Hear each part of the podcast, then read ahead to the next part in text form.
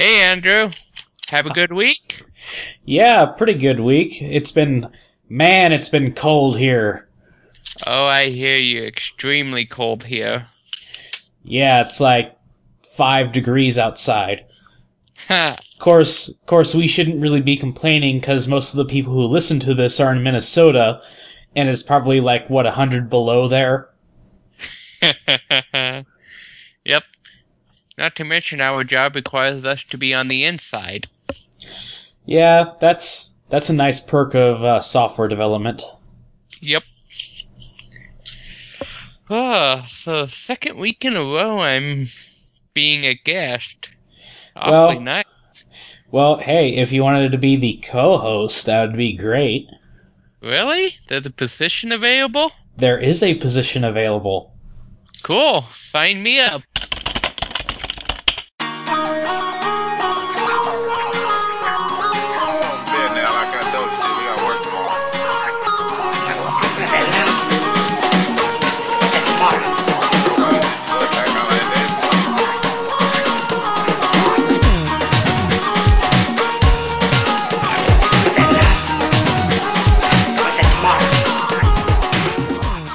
This is Control Structure, Episode 10, for January 23rd, 2013. A few Instagrams, with host Andrew Bailey, and the new co-host, Christopher Thompson. And now, from time immemorial.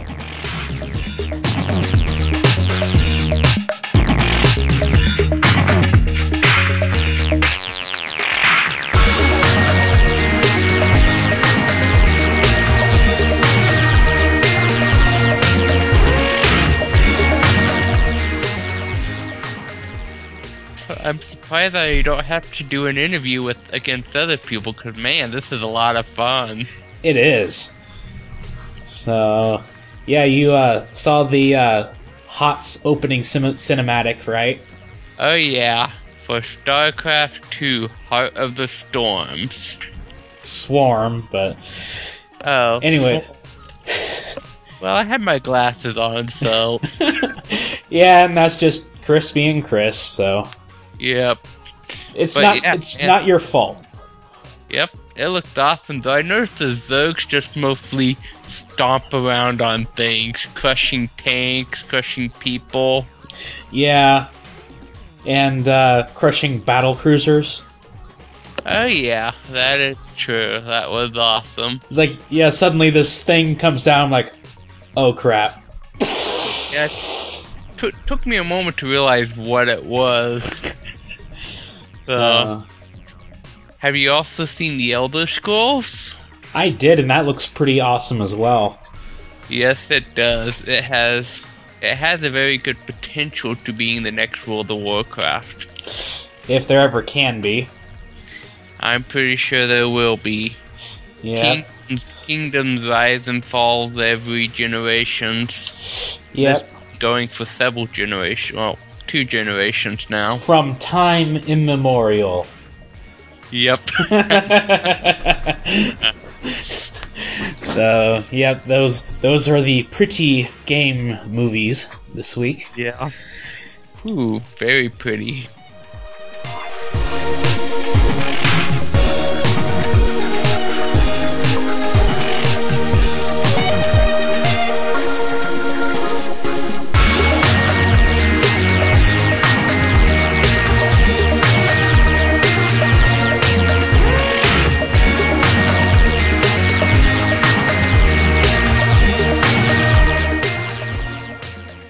Hey, want to talk about some news? Sure, let's go ahead. Yeah, so, let's see, you've only really been through this process once yourself, at least for yourself, although you've probably done it a few times since, but what if we hired other things, or what if we did other things like we hired programmers? How would it turn out? Oh, God. Yeah. Yeah. Good. Cause, so there was a news article about what if cars were rented like we hired programmers. Yeah, which is a hilarious read. Yep.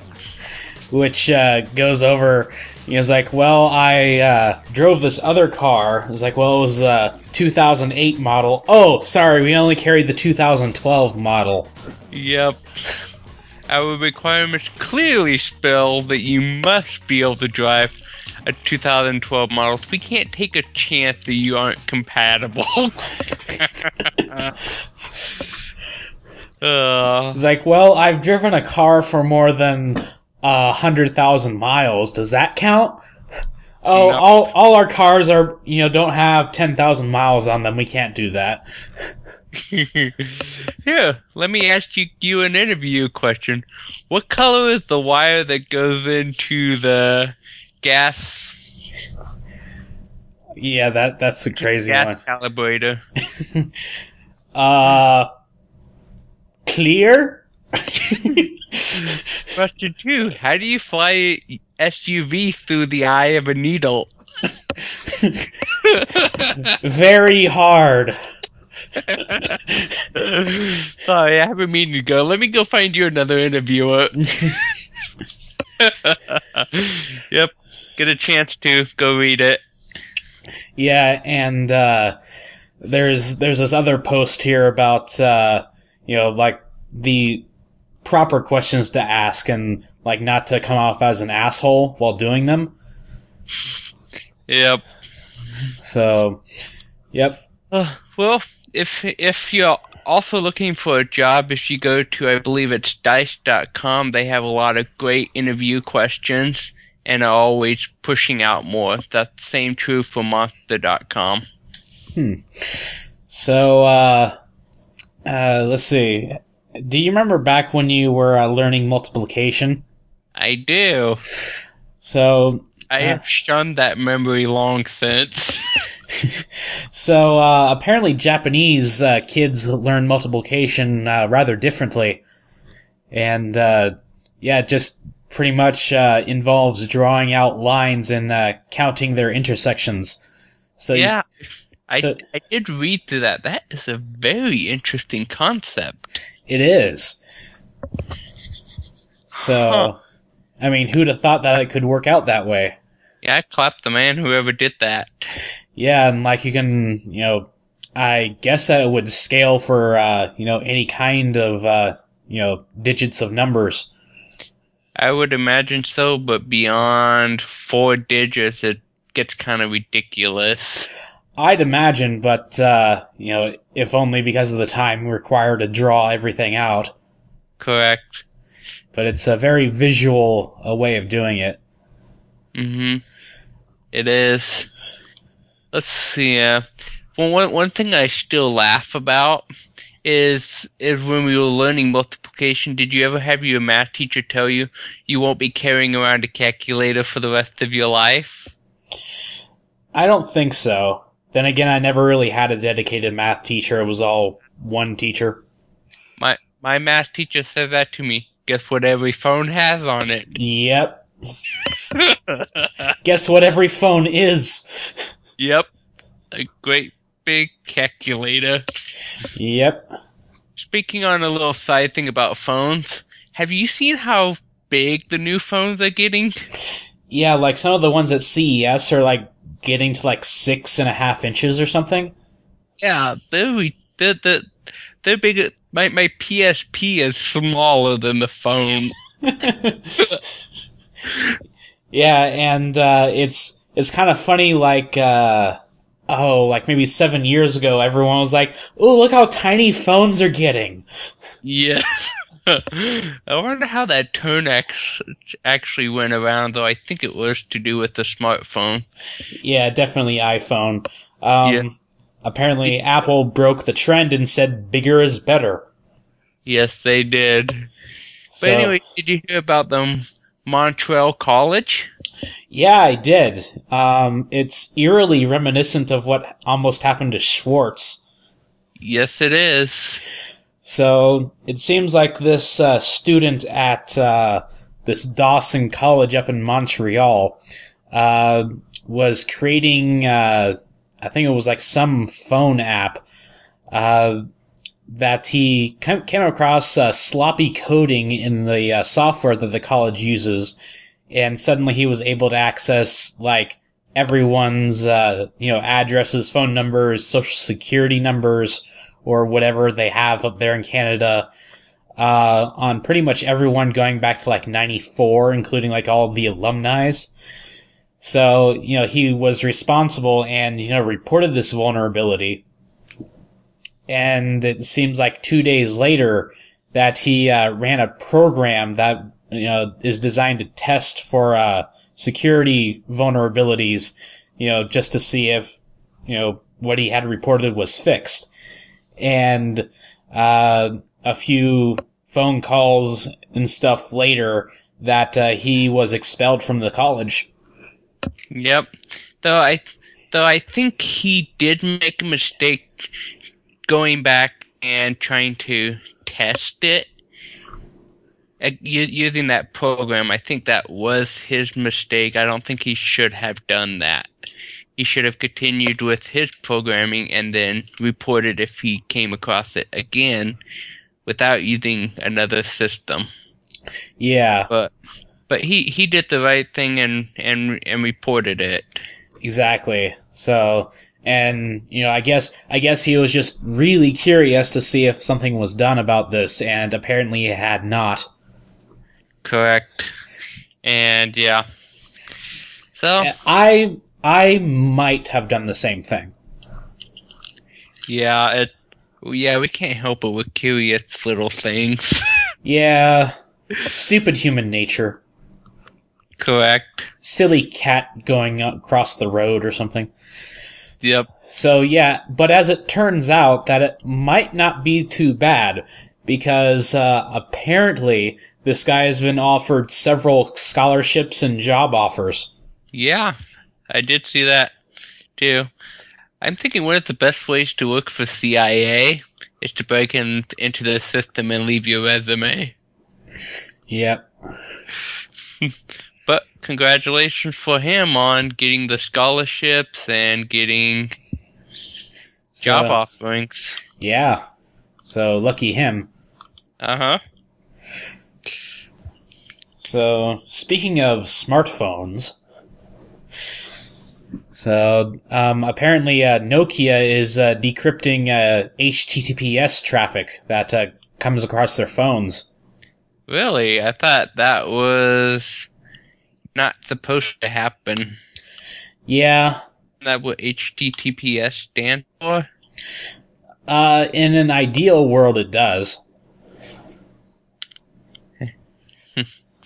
Yeah. Turns out that they're decrypting it and they're using to debulk him so that they send less data across. But there's another browser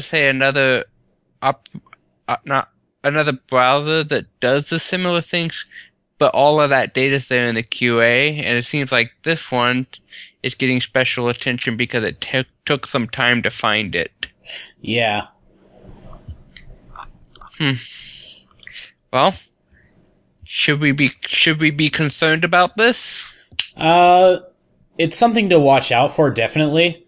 But Nokia is one of those strange, odd phone manufacturers. It's not too big, Well, they make invincible phones.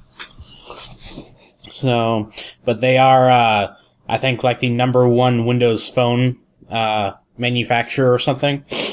So. Okay. Well, at least not Google, because Google has tried that stuff before. Yeah. Going down, collecting everything. Yeah, but I don't think they've ever intercepted HTTPS, though. Yeah, I'm not sure. But have you heard that Google has signed the French ISP for traffic for transport traffic? Yeah, so this is, essentially breaks net neutrality.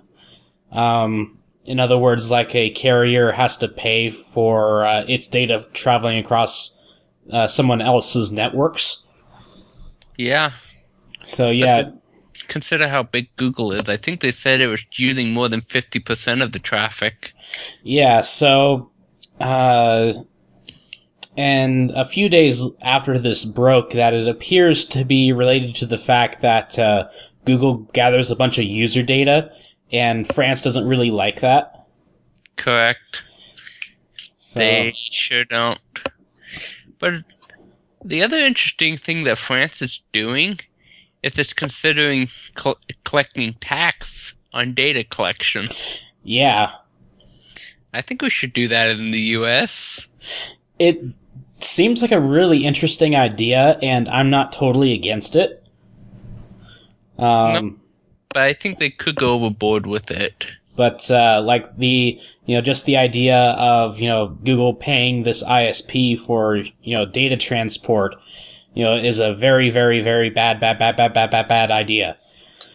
Because the ISP's customers are supposed to pay the ISP to transport traffic, not anyone else. Correct. And the originator of the data pays its ISP too. And if, you know, those two ISPs are different and they can't get along, well, tough luck. That is true. But then again, Google is an ISP now, don't forget. It is? Yeah. Huh. Do you know about Google Fiber out in Kansas City? I have heard rumors. I did not know that that was official. Yep, it's been live in a few areas, and of course it's, you know, rolling out. But cool. So what's next? Google Hotels? Google Mart?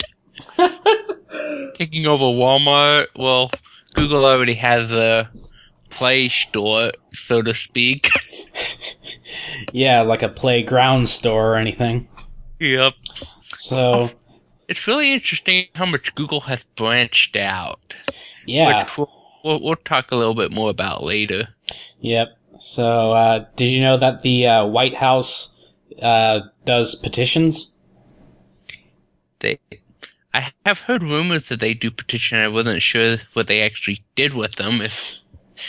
So currently there is a petition on there that if, you know, if it gets enough signatures, that it will make patent trolls pay all costs associated with their frivolous lawsuits should they lose in court. Huh. And like, I'm not sure if you're aware of this, but you know, companies get patents to them, and like, especially if they're software patents, they're like so ambiguous and, you know, pretty easily implemented, and like so vague that pretty much anything can fall under them. Yep. It's a sad thing. So, and then, you know, patents are bought and sold, and they ended up at these, you know, holding companies, which then license them out, but they don't actually produce any product with them. So, yeah, and then these people just, you know, sue everyone else that doesn't have a license with them that, you know, has something that's similar to what's described. You know, if I recall, another company called Apple that did this some time ago. Yeah, you know, there's all sorts of legal battles between Apple, Microsoft, Google, Samsung, and, you know, all the other smartphone manufacturers. Mm-hmm. But you know, the interesting thing is, when Minecraft came out, afterwards there were several other games like Minecraft, but I have yet to hear a single lawsuit. Maybe it just does not happen in the game world. Well, mostly because games are copyrighted and not patented. I guess that's true.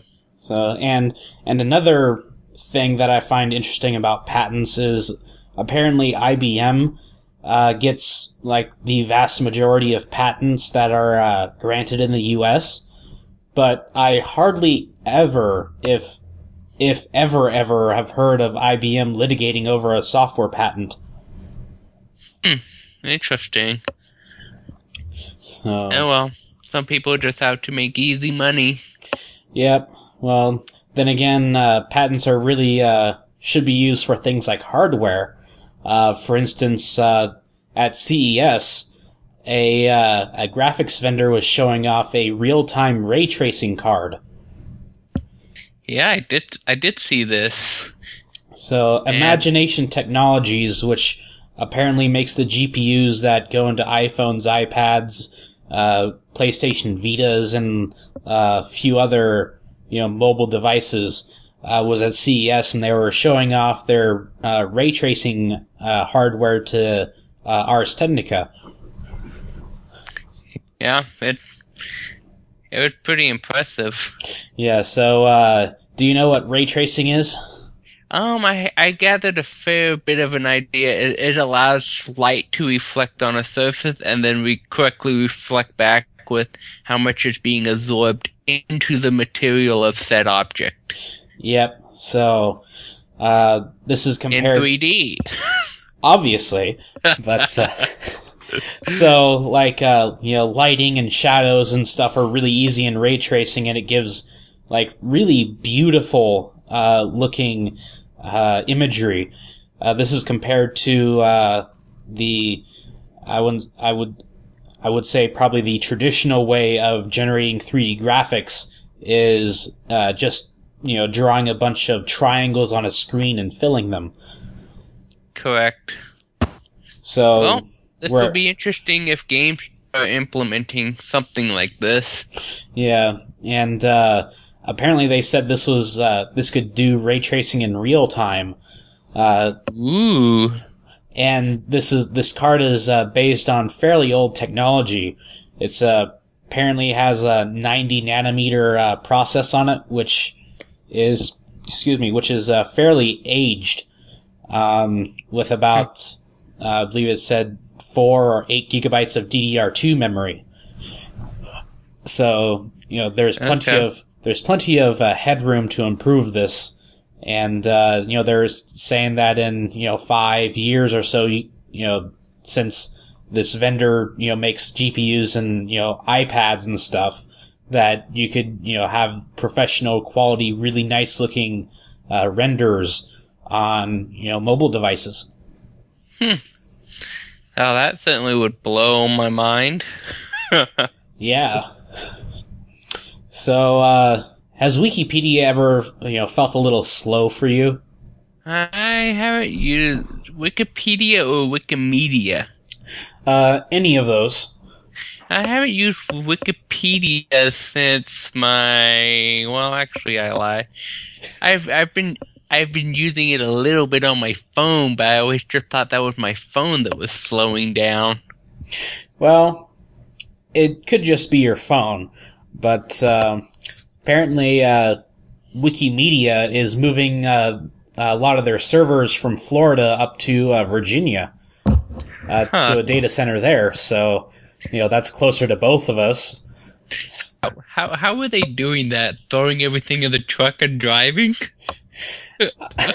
I'm not sure how exactly they were doing it, but apparently, their sites will be going into read-only mode this week as they're getting everything set up.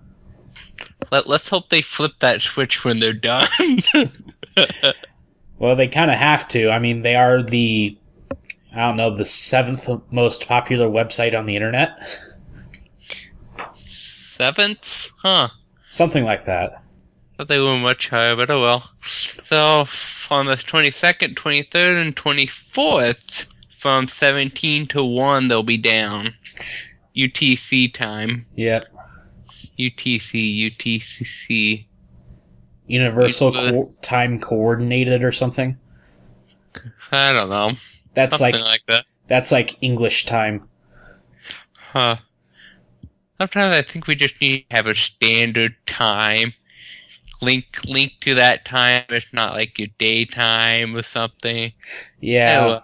Well, then again, no time system properly accounts for general relativity either. So. Correct. Which I hear is like the basis for GPS. Really? Yeah, it's really interesting. I've heard about that. I need to read into that a bit more. But yeah. Apparently, GPS, it relies upon the theory of general relativity. Interesting. And your webcam just fell.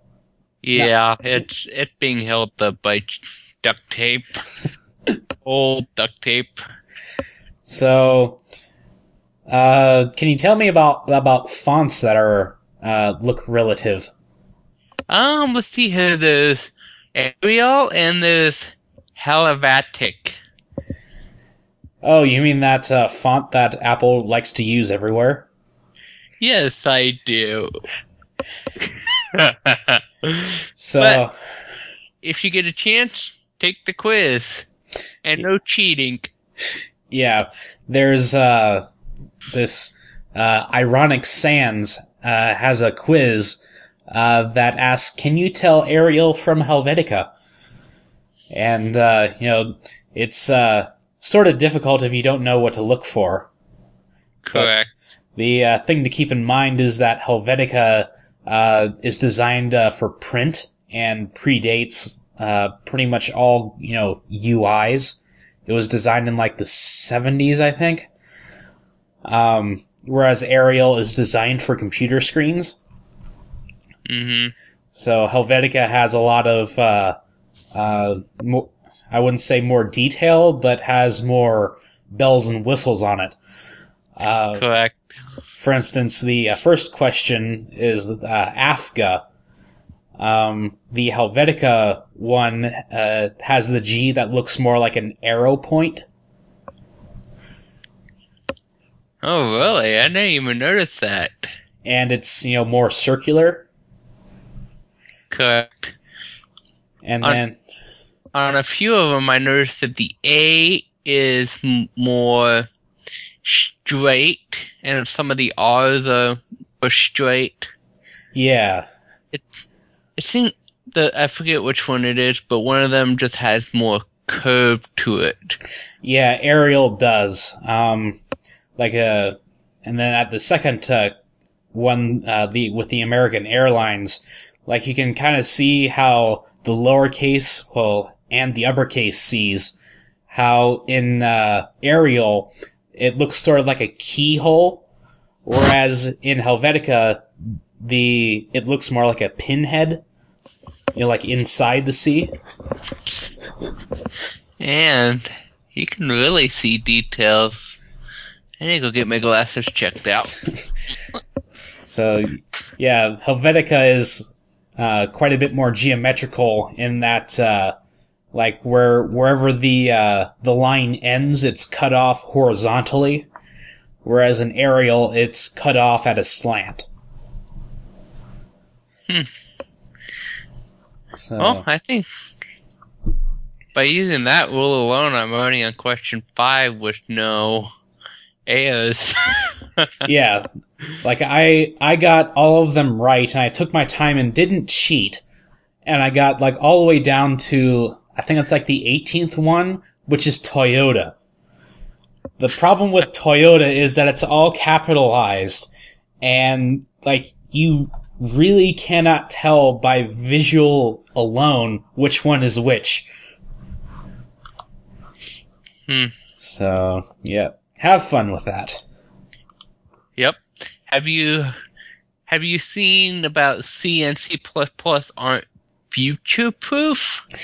Yeah. I came across this, and it gives quite a bit of valid points. Especially going into the future and whatnot, that a lot of C and C++ have undefined behaviors. Correct. Don't access out-of-bound array elements, I think. And, plenty of other things. Then again, this, I believe that C++ came around in the 80s, and C has been around since the 70s or so. It came about with Unix. It is an old language. Yeah. So, all these rules are vaguely defined and violated routinely. And the sad part is that, people rely on these, these vendors' compilers because of their rule set and how, they interpret those the undefined behaviors. So, which leads to a lot of gotchas. Yep. Well, if you were looking for a program language to start out with, what would you recommend? I would start out with Python. Really? You'd start out with a big snake that's capable of strangling you? Well, if you're a midget, sure. Speaking of which, what do you call a psychic midget on the run? Please say to be on the lookout for a small medium at large.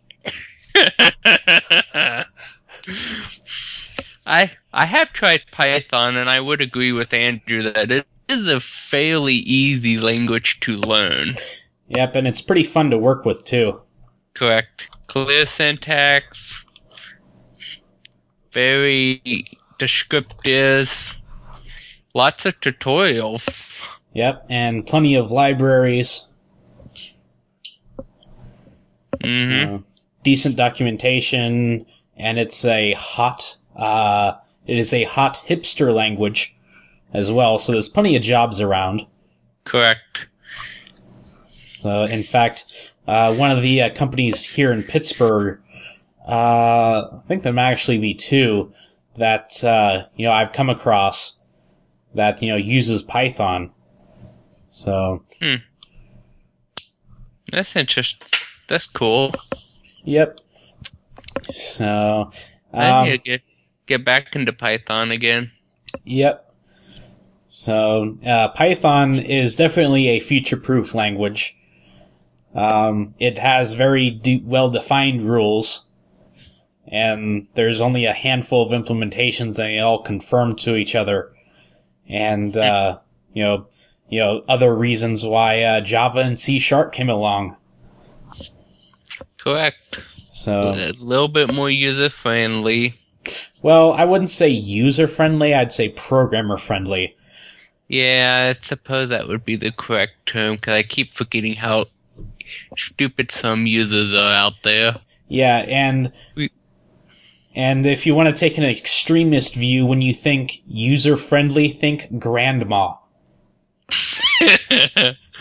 Well, the term I think one of our teachers told us is idiot-proof our software, but the only problem with doing that is they keep coming out with better idiots. Yep. I think they might call those iPhones. Speaking of iPhones, my friend just returned his second iPhone for a defect, and got his third iPhone for free.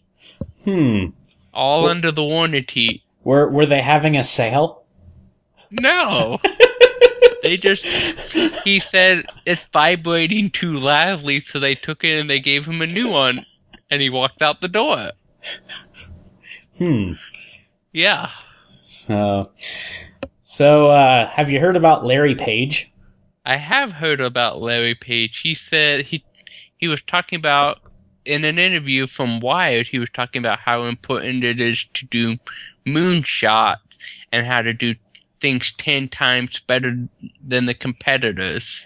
Yeah, so he's essentially saying that step-by-step innovation is okay, but to really change the world, you gotta really do something completely different. Correct. I think another example of this, other than Google, is Minecraft. So I think they may have took a step backwards. Hey, sometimes, bringing stuff back from the past is innovation. Correct. It's a sad fact, but sometimes it works. Yep, take a look at fashion. Yep. A lot of stuff from the 70s were recycled. Sometimes I think they just keep the storehouse full of stuff that they made back in the 70s and said, oh, let's sell these. Out the door they go. Or someone got too fat so they couldn't wear their 70s clothes, but then they lost weight, and then it's like, oh, look at all these clothes I haven't worn in 30 years.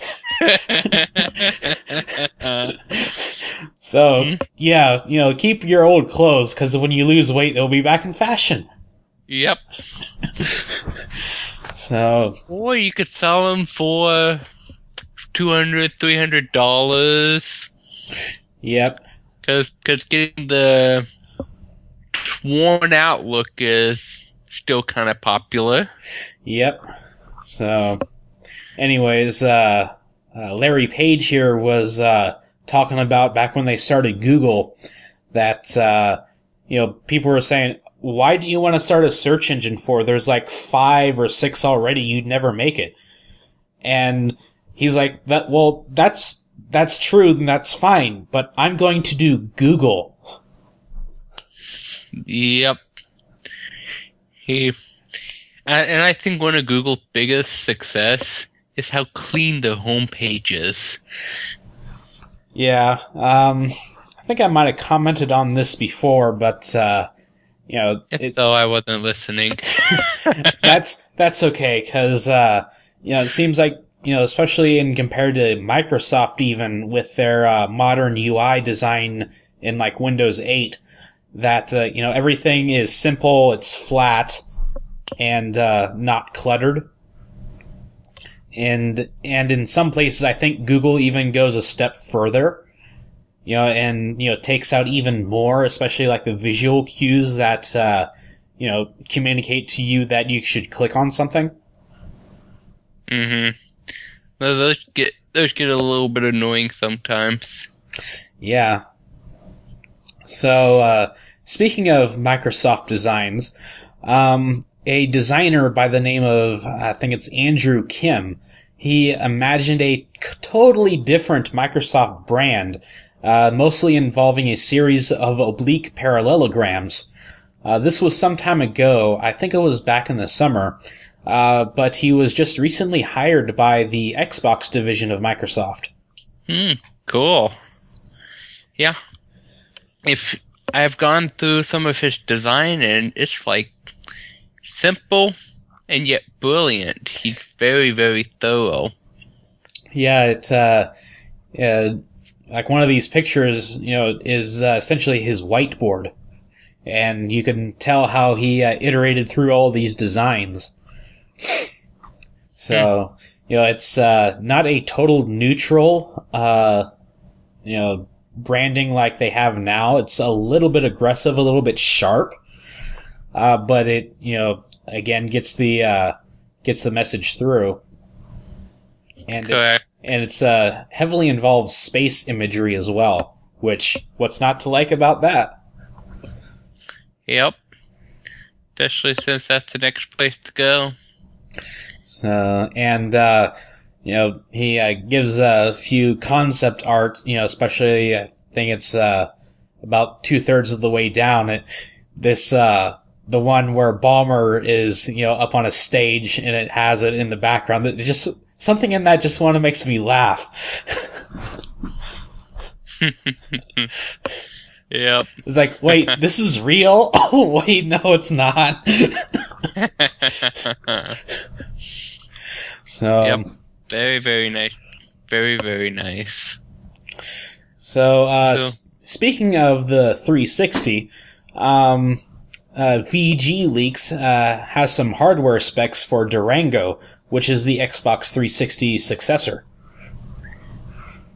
Well, I've heard a little bit of rumors about an Xbox 720. Yeah, that's pretty much what this is. Okay. Yeah. Of course. Well, I think Microsoft and Sony have to answer to Nintendo's Wii U. I don't think they might not even be too concerned about the Wii right now. Correct. So, but it's not a bad setup. 8-core CPU, 8 gigs of RAM. Yeah, I think they could up the RAM and up the core. USB 3.0, only 50 gigs hard drive, but they're probably gonna up that. Well, then again, this is supposed to be a console. It's supposed to be rather cheap. Correct. So, but if you look at how cheap consoles are, $250 to $350. with the exception of Nintendo.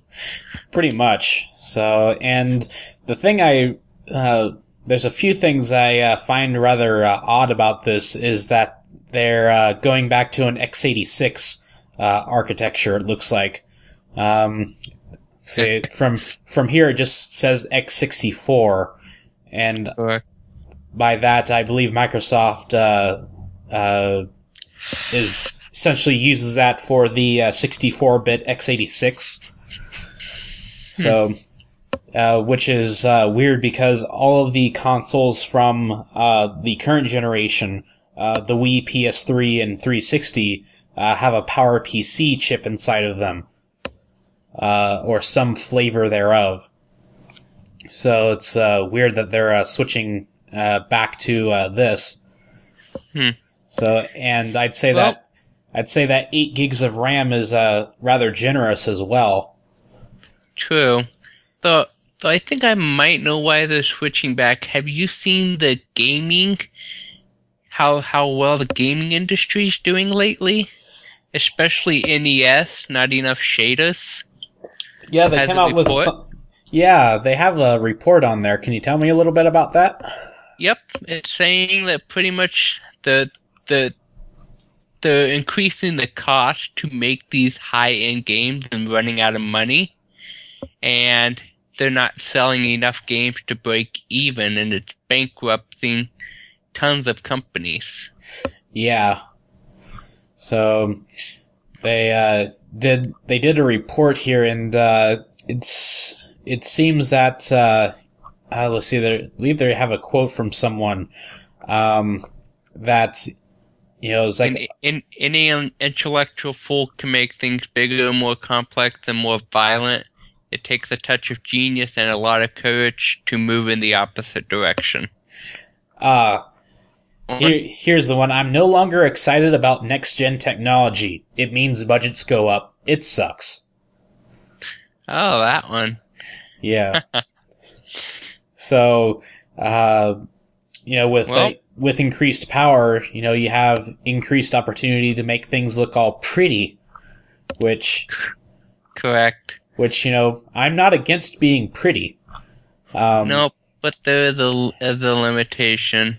Yeah, with... I'd rather take something like Minecraft over that well thought out versus some of the high-end games that's been just a complete failure. I'm trying to think of some off the top of my head, like... Rage? Yes, that one was a complete failure.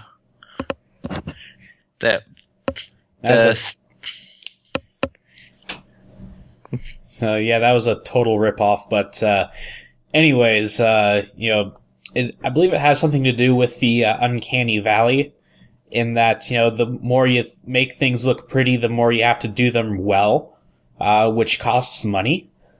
Correct. So, you know, then again,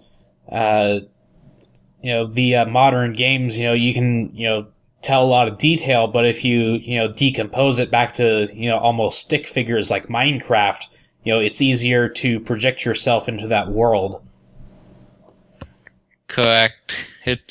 Because if there's less detail in the world, there's less detail that you can be nitpicky about. That is true. So, I mean, you know, well, it's really easy to project yourself into XKCD, for instance. XKCD. You know, with the stick figures? Ah, okay.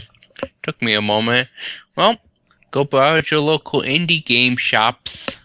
Yeah, so this is pretty good news for indies because, you know, they don't have a whole lot of money, but they seem to be doing pretty well. And they're doing fantastically well. You know, for instance, Minecraft. Although, in some ways, I don't really consider Minecraft to be indie anymore. Nah, I wouldn't consider it indie. I mean, they're all multi-millionaires now, and they have a small company. Well, like, I have, like, 3 criteria on what makes an independent developer, you know, indie. And one of them is they don't publish other people's games. And they will be publishing someone else's game like pretty soon. What's the game name? I forget. I think you might have came across it once. Cobalt? Yeah, I think that's it. Yeah, it looked interesting. I wouldn't. I'm not planning on getting it. So, number two, independent developers only have one studio, like they only have one location. Okay. So that means that Crytek is not an independent developer. And number three, they are not owned by another big gaming company. For instance, Blizzard. As far as I know, Blizzard has never been ever not been owned by someone else.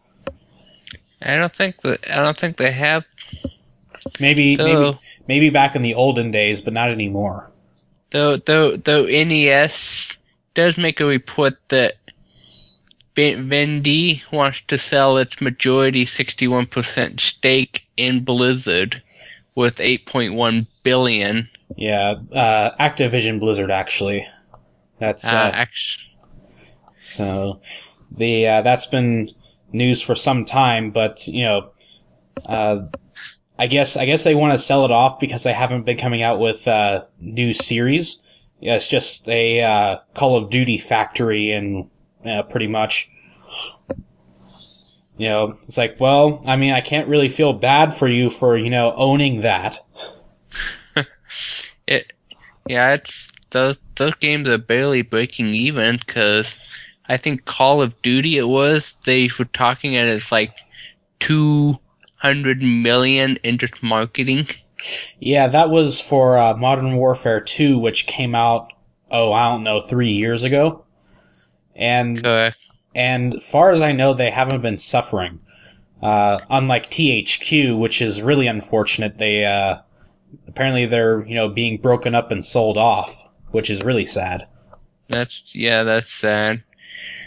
Let's see here. I think the highest game budget that they mark on here is Star Wars: The Old Republic, 200 million. Yep, and which the Avengers cost 220 million to make. That's the film. Yep. So, that's not really any big secret there, and nope.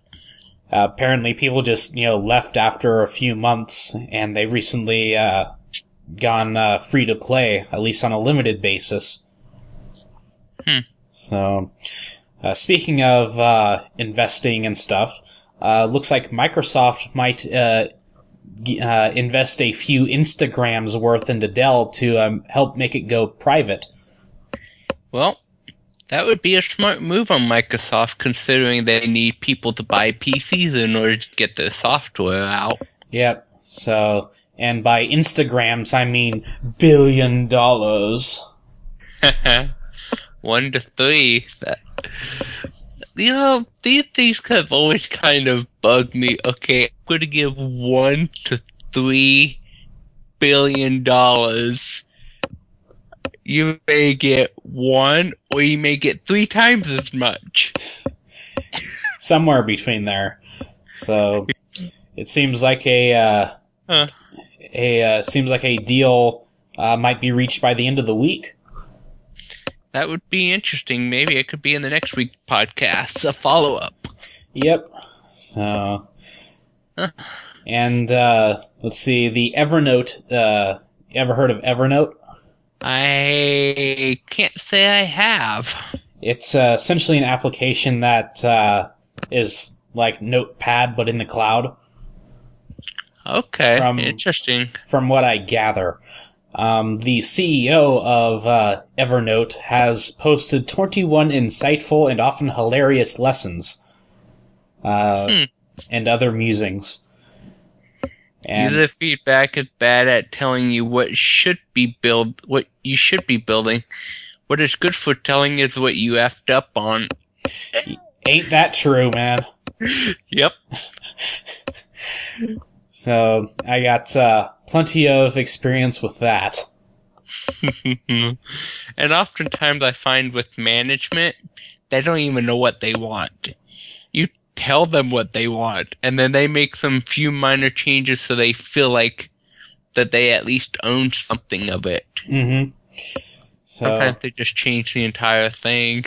So, and speaking of users and feedback and stuff, it was just today, actually, that I was making a, adding on to a form, since I'm in the e-commerce business now. I was putting a checkbox on a, I think it was like a create account page that says, send me emails about, this brand. And, like the exact phrasing was, please send me emails. I'm like, users need clear instructions and guidance on how to do things. Please doesn't really fit in that.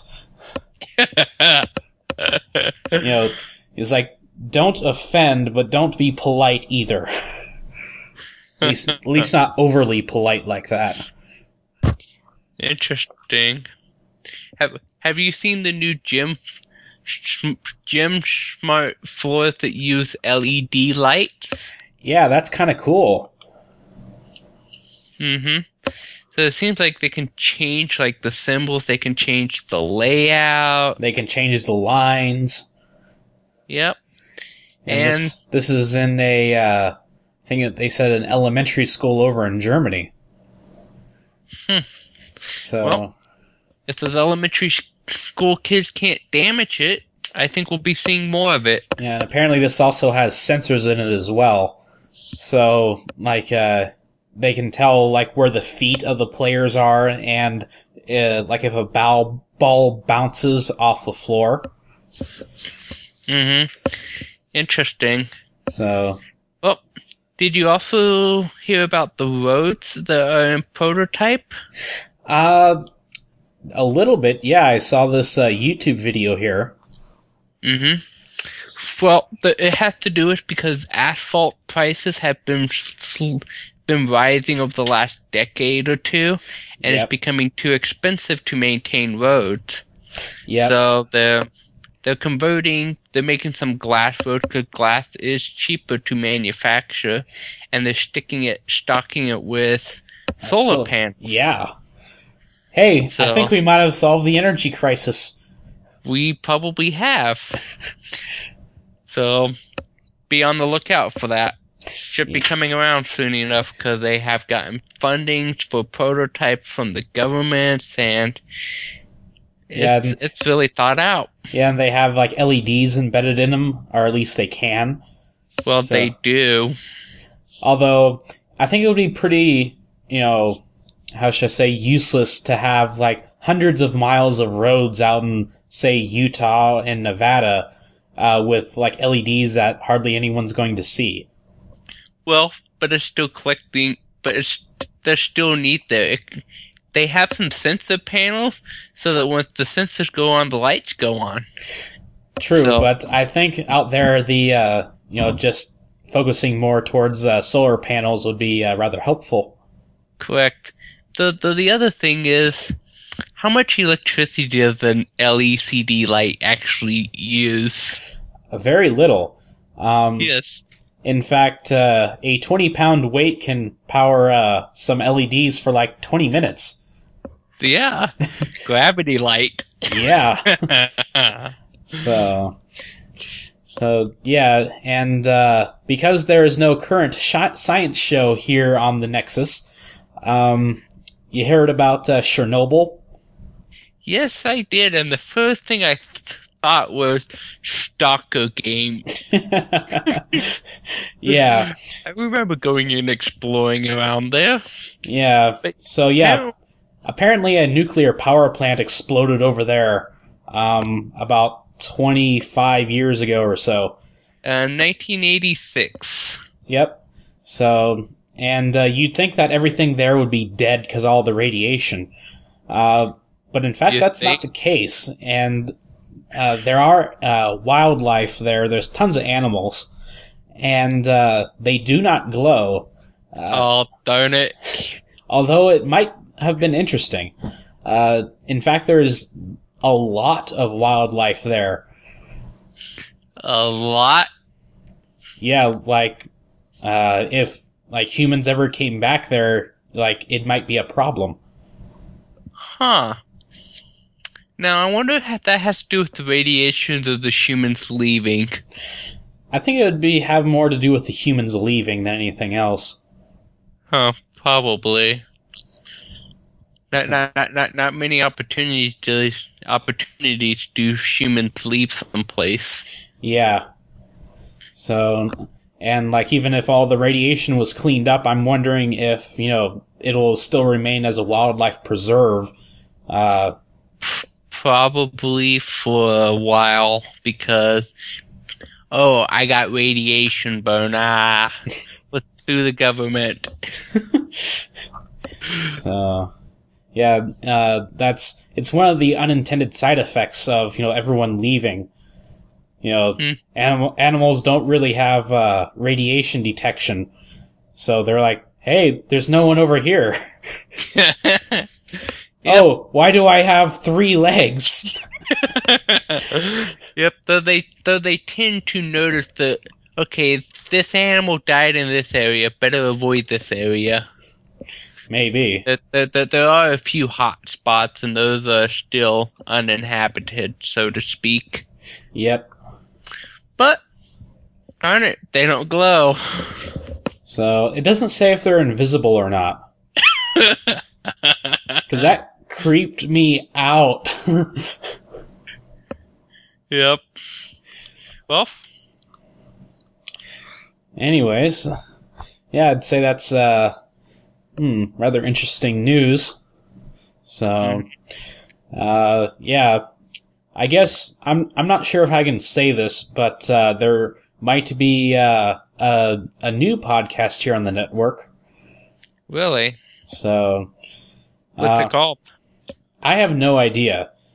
But it might be science-related, since the current science show on the network hasn't really been active for a while. It seems that there's one episode of this show per apocalypse.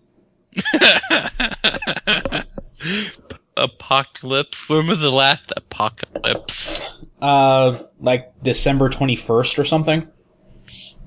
Okay. And the one before that? I don't know. I guess Obama was reelected or something? Let's see. I'd have to ask Squirrel Fondler about this, but I think it might have been back in September or something. Like, he could tell you that, like, right off, man. Huh, interesting. So, and it seems that Squirrel Fondler might be running that new show, since he's been itching to do one. Hmm. Well, if it's anything like The Big Bang Theory, that would be really funny to watch.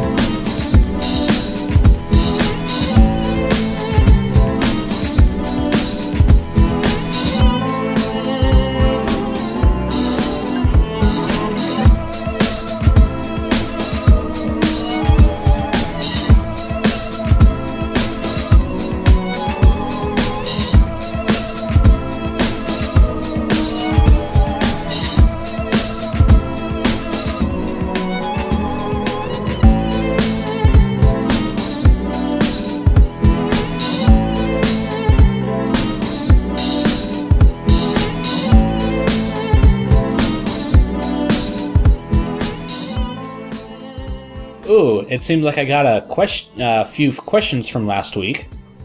Really? Yeah. From Ryan here, if I can If I can pull up the email, remember where it was. Ah, here we go. He says that maybe 4 years ago, I gave my grandmother a computer running Ubuntu that was skinned to look like... I'm not sure if he was cut off or what. So, yeah, Studio Guy, if you remember what it was skinned to look like, can you tell me? So, and he goes on and says that, yeah, Aaron Schwartz, contributions with RSS... even that alone is significant. It's pretty much irreplaceable at this point. True. So, and he is interested in jQuery 2.0, so I'm curious about that as well. He says that he can't deal with Firefox. So, well, he can't do what, Firefox? He can't deal with it. Well, Firefox has been getting bloated. Yeah, but I counter with a 64-bit build. So, Waterfox, that is. Version 18 recently came out. So, it had been stuck at version 16 for about 3 months. It pretty much parallels the Firefox release schedule, but somehow skipped version 17. What Waterfox? Is that a new one that's coming out? It's been out for a while, and I've been using it for several months. Oh, I need to go look that up. Yeah. So then based on current trends, we should be finding an Earth Fox and a Wind Fox. and then we should have a Life Fox. And death. Well, and a sun fox. Yep. And a moon fox. Well, there is a pale moon build. I'm not sure if it's a build. It's a fork of Firefox. So we do have the moon in there somewhere. So. Waterfox. Huh, and it almost looks like the Firefox. Yep. So. Well, at least this... At least Firefox is contributing to the global warming. This should be healing it up a little bit. Yep, it makes the burns feel nicer. Yep. So, the only thing I have bad about Waterfox is the release schedule. It seems the updated releases seem to follow about a week or two after Firefox does. And for version 16, the dude just, apparently this guy is in college and he was having trouble with the Intel compiler that he was using. So apparently he just skipped version 17 and went directly to 18. So interesting. And, of course, you need the 64-bit Flash and Java plugins if you need or want to use content that needs that. So, and as always, if you have a question or want to be a guest, since Chris is now our co-host, you can do so by using the contact on the Nexus TV, and make sure you select Control Structure as the show. Want to remind everyone that today is International Backup Awareness Day. Back up your stuff. So. Back it up every day. Yep. So, have you backed up today?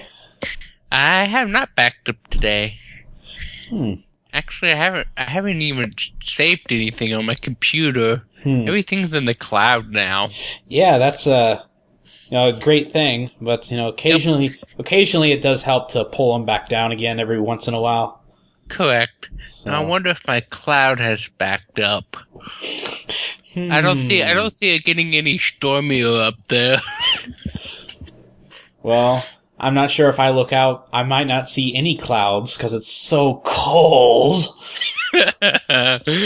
Well, I did see a cold front coming in this evening, so. Yeah. But you want to hear some really good late news? What's that? I have a release this Friday, and it's supposed to dump 3 feet of snow the day before. Well, good luck with that. Thank you. So, I bet that's occupying your time. Not as much. Yeah, I remember releases, especially back at Service Link and Crown Castle. Let's see, well, especially at Service Link, though, like, I remember actually coming into work a few times on Saturdays. Sometimes for releases, sometimes, you know, just to, you know, do stuff far enough ahead of time that we wouldn't need to crunch. Ah, that's a good idea. So, and, you know, I recall, like, working 50, 55 hours a week for, like, a month, and I was wondering where all my free time had gone. Huh. I was like, oh, I'm getting richer. I'm not going to complain much about that.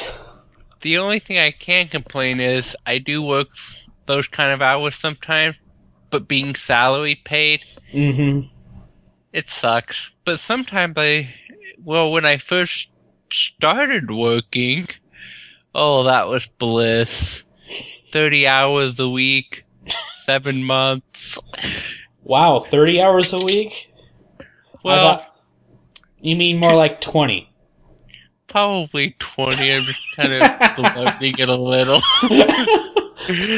But the 2-hour lunches were fantastic. I bet. So, that seems to be all there is here, but, oh, hi, Mom. How are you doing? Hey, I've actually gotten my parents to listen to this occasionally. So, hi, Mom. Hi, Dad. So, let's see. I guess we can go through all of our listeners. Hi, Studio Guy. Hi, Buckface. Hi, Squirrel Fondler. Let's see. That's all that. Those are pretty much all the people I know who listen. Hey, if you listen, can you do the contact thing for me? That'd be great. So. Yep. So I do like your new nickname, Bayleaf. Yep. So. Yep. I guess we'll do this next week. How about it? Yep. See you next week. All right. Have a good one. I will. Bye.